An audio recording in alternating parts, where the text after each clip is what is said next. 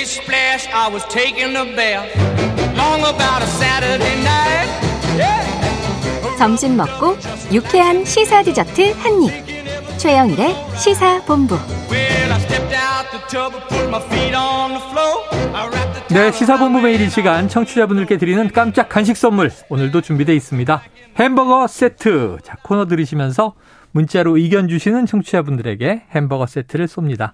짧은 문자 50원, 긴 문자 100원이 드는 샵 9730으로 의견 많이 보내주세요. 자, 문희정 국제시사 평론가와 함께하는 국제 본부 나와 계십니다. 어서 오세요. 안녕하십니까. 8월의 첫 시간. 네. 자, 이 미국과 중국 갈등은 뭐 7월이나 8월이나 계속 이어지고 있는데 이 결국 낸시 펠로시 미국 하원 의장 아시아 순방에 나섰군요. 그렇습니다. 이 지난달부터 미국 권력 서열 3위인 펠로시 의장이 하원 의원 대표단을 이끌고 대만을 방문하겠다 이렇게 얘기를 해서 어, 중국 정부가 네네네. 굉장히 강력하게 반발하면서 신경전을 벌여오지 않았습니까? 그랬었죠. 결국 29일 오후 펠로시 하원 의장과 그레고리 미크스 이 하원 외교위원장 등 6명의 의원들이 음. 아시아 순방길에 나섰는데 자 그럼 대만 문제와 관련해서 어떻게 얘기를 했느냐? 네. 보안 절차상의 문제다 라면서 순방 일정 정확히 고지하지 않았고요. 음.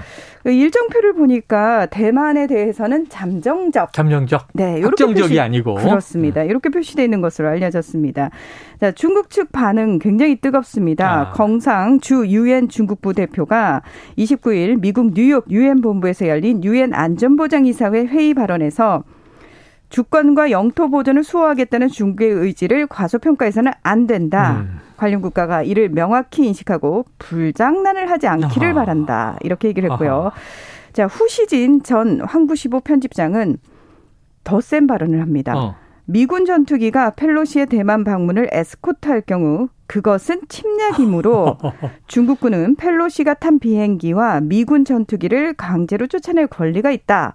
우리 전투기가 방해 수단을 다 썼음에도 효과가 없을 때는 펠로시가 탄 항공기를 격추해도 된다고 생각한다. 네. 이런 트윗을 올렸고요. 이야.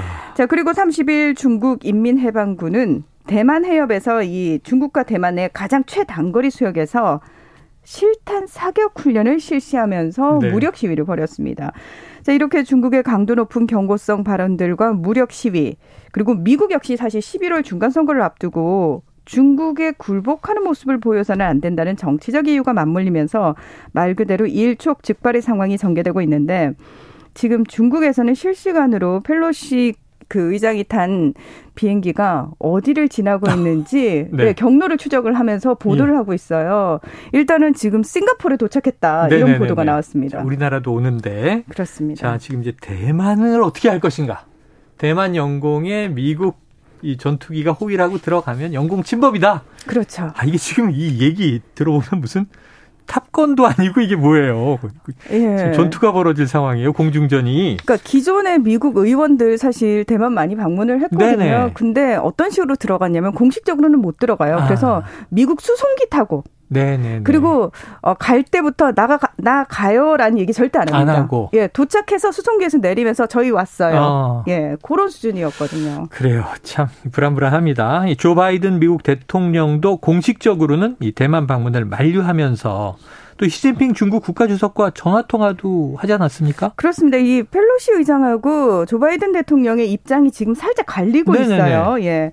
자, 시진핑과 조 바이든 두 정상은 우리 시각으로 지난달 28일 오후 9시 33분부터 무려 2시간 17분간 통화를 아유, 했어요. 오래 이야기했네요. 예, 여기서 이제 핵심은 그겁니다. 시진핑 주석이 하나의 중국 원칙은 중미 관계의 정치적 기반이다. 어. 우리는 대만 독립의 분열과 외부 세력의 간섭을 단호히 반대하며 어떤 형태의 대만 독립 세력에게도 여지를 남기지 않는다. 음. 이러면서 대만 문제에 대한 중국의 원칙적인 입장을 강조를 했고요. 네. 특히 국가 주권과 영토 보전은 14억 중국 인민의 확고한 의지다. 음. 불장난을 하면 반드시 불에 타 죽는다. 둘이 통화하는데 이런 얘기를 했어요? 네, 이 얘기는 예, 지난해 11월 화상 정상회담 때 했던 말이거든요. 아. 이걸 또 다시 반복을 했습니다.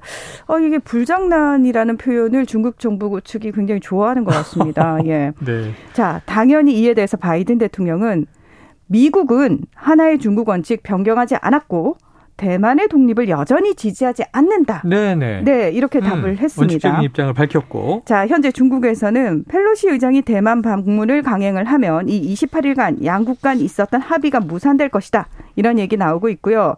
자, 미국 측에서 의회는 초당적으로 펠로시 의장의 대만 방문을 독려하면서 중국에 굴복하지 말라. 이런 입장을 표력하고 있습니다. 야, 이게 참, 뭐, 밀릴 수도 없고, 그렇다고 또 이걸 밀고 들어갈 수도 없고. 자, 미국의 정치적 상황도 복잡하지만, 그런데 지금 이상 기후 때문에 이올 여름에 네. 미국 전역이 또 몸살 앓고 있다면서요. 그 제가 봤을 때 지금 미국 국민들은 펠로시 의장이 대만 가는 거에 문제가 아닙니다. 네네. 예. 지금 인플레이션도 굉장히 심각하고 아, 그렇죠. 경제 예. 문제 심각하고. 고물가로 굉장히 고통을 받고 있고 에너지 가격도 엄청 오르지 않았습니까? 음. 네네. 여기에 지금 한 가지 더 폭우하고 산불이 미 전역을 뒤덮고 있다고 해도 과언이 산불. 아닌데요. 산불은 지난주 폭염 때문에 어마어마했잖아요. 맞습니다. 지금 미국 네바다주 사막 한가 운데 있는 카지노의 도시죠. 라스베이거스에 네. 지난달 28일 1시간여 만에 250mm가 넘는 폭우가 한 쏟아졌습니다. 시간에 250mm 사막인데. 네. 가로수들이 강풍에 넘어지고요. 거리 곳곳이 당연히 물바다로. 변했겠죠.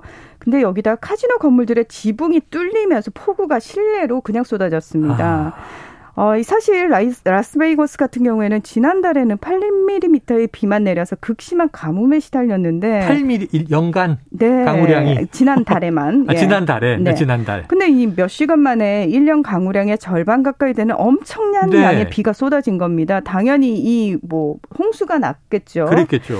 자, 그리고 또 27일부터 28일까지는 에팔레치아 고원지대에 쏟아진 폭우의 영향으로 미국 켄터키주 동부 지역에서 대규모 홍수가 발생을 했습니다. 음. 지금 사망자가 최소 25명에 달하는 등 피해가 커지고 있고요.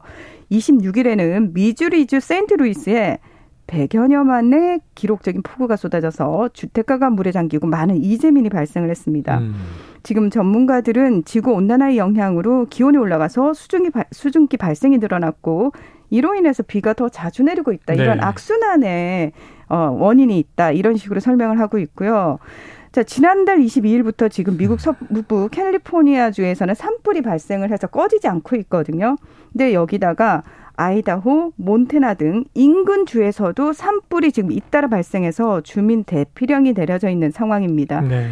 이 소방 당국은 엄청난 바람과 계속되는 폭염 때문에 이 불길을 완전히 다 잡는 데는 한 달은 걸릴 어. 것으로 예상하고 있습니다. 산불을 잡는데 한 달이 걸린다. 지금 뭐 폭우 아니면 폭염, 폭염은 또 산불.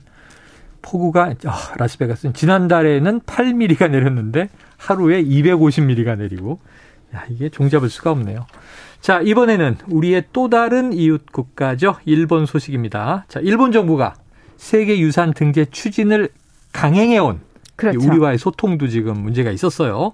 이 사도광산 올해 유네스코 심사 대상에서 제외됐다. 어떻게 된 겁니까? 네, 지난 2월 일본 정부는 우리 정부의 강한 반발에도 불구하고 사도광산에 대한 세계유산 후보 추천을 강행했죠. 네. 자, 하지만 유네스코 측은 세계유산의 구체적인 추천 범위 등 일본 정부가 제출한 추천서에 좀 문제가 있다. 음. 이러면서 이 추천서를 민간 자문 기구인 국제 기념물 유적 협의회 이코모스라고 하는데 아. 여기에 넘기지 않았다고 네네네. 합니다. 자, 이게 왜 중요하냐면 유네스코의 등록을 위해서는 추천서를 3월 1일까지 이코모스에 보내고요. 4월부터 이 단체에서 서류 심사와 현지 조사를 진행했어야 한다고 네. 합니다. 자, 이게 잘 안 되니까 그동안 일본 정부가 유네스코 측에 계속해서 서한을 보내고 음. 문부과학성의 사무차관을 파견하면서 여러 차례 재검토를 요청을 했다고 그래요. 네. 근데 유네스코가 끝내 입장을 바꾸지 않은 것으로 알려졌는데 자 그렇다면 일본 입장은 지금 어떠냐? 스에마스 신스케 문부과학상은 9월 말까지 다시 잠정 추천서를 제출을 하고 내년 2월 1일까지 정식으로 또 내겠다. 이렇게 네. 밝힌 상태입니다. 뭐 애초에 추천서를 잘 냈어야지 문제되는 걸 내고 나서 이렇게 우겨봐야 그럼 다시 정식으로 또 내년에 뭐 시도해 봐야 되겠지만 자 우리는 역사적인 문제에 대해서 애초에 반대를 하고 있습니다. 자 일본 정부가 등재를 포기하진 않는 분위기인데 우리 정부 입장에서도 안심하면 안 되겠죠? 그렇습니다. 사실 지금 유네스코가 그 문제를 삼은 부분이 뭐냐면은 한일 간에 대립되는 역사적 문제를 일본이 계속해서 세계유산위원회에 가지고 들어오거든요. 네네. 군함도에 이어서. 음. 그래서 일본 측에 대해서 일종의 우려와 경고를 표시한 것이 아니겠느냐라고 아. 얘기를 하고 있는데 예. 일본 정부가 사실 이 사도 광산의 전체 역사 중에서 평가 기간, 그러니까 추천한 범위가 어디냐면은 음. 에도 시대로 한정을 했어요. 왜냐하면 아. 이 사도 광산이 에도 시대에는 금광으로 유명했거든요. 네. 근데 아시아 태평양 전쟁이 본격화한 후에 구리철, 아연 등 전쟁 물자를 확보하는 광산으로 주로 네. 활용이 됐고 이 과정에서 일제가 조선인을 사도광산에 대거 동원해서 강제 노역을 시키지 않았습니까? 음. 그리고 그 숫자가 최대 2천여 명에 달하는 것으로 추정이 되고 있는데 이 부분이 사실 문제가 될 걸 본인들도 안 네. 거예요. 네. 그래서 이 부분은 쏙 빼고 네. 이 에도 시대로 한정해서 이 일제강점기 조선인 강제 노동을 사실상 배제시켰단 예, 말이죠. 예. 예. 그래서 어 심사 범위가 불명확해졌기 때문에 서류 음. 심사로부터 탈락한 것으로 보고 있다. 이런 네. 얘기도 나오고 있습니다.